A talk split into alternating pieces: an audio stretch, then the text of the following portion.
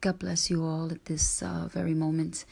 I just want to take this time just to share a Psalms that has always blessed my heart, especially after going through so many things and in my life. Um, I always found this Psalms very comforting to me, uh, which is Psalm 71, verses 20 to 23. And I just pray that it just, um, it will bless you. And I just want to share it in a song form. Though you have made me see troubles many and bitter, you will restore my life again. From the depth of the earth, you will again bring me up. You will increase my honor and comfort me once again. I will praise you with the harp for your faithfulness, my God. I will sing praise to you with the lyre, O Holy One.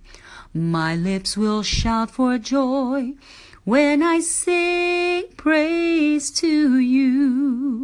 My lips will shout for joy when I sing to you. Can there be such a person as a virtuous woman? A woman that seems to be without flaw? A woman that serves God in every aspect of her life? The perfect role model that is confident and sure? A woman of faith who seeks His will and follows His ways? A woman that wears many hats in all the roles she plays? a woman of service with a gentle and humble heart that creates an atmosphere in her home, workplace, or any part.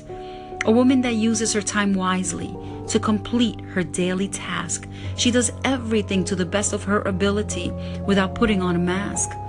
A woman of worth and beauty that comes from deep within. She uses her creativity and sense of style that she has been given. A woman that teaches her children and plants that spiritual seed. A woman which respects her husband, is trustworthy, and a helpmeet. A woman that works willingly as she sings praises unto the Lord.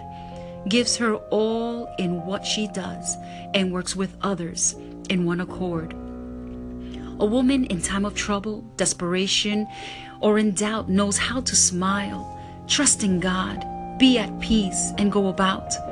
This woman of noble character, who is worth far more than rubies, you can find her deep in your heart and know that you are worthy.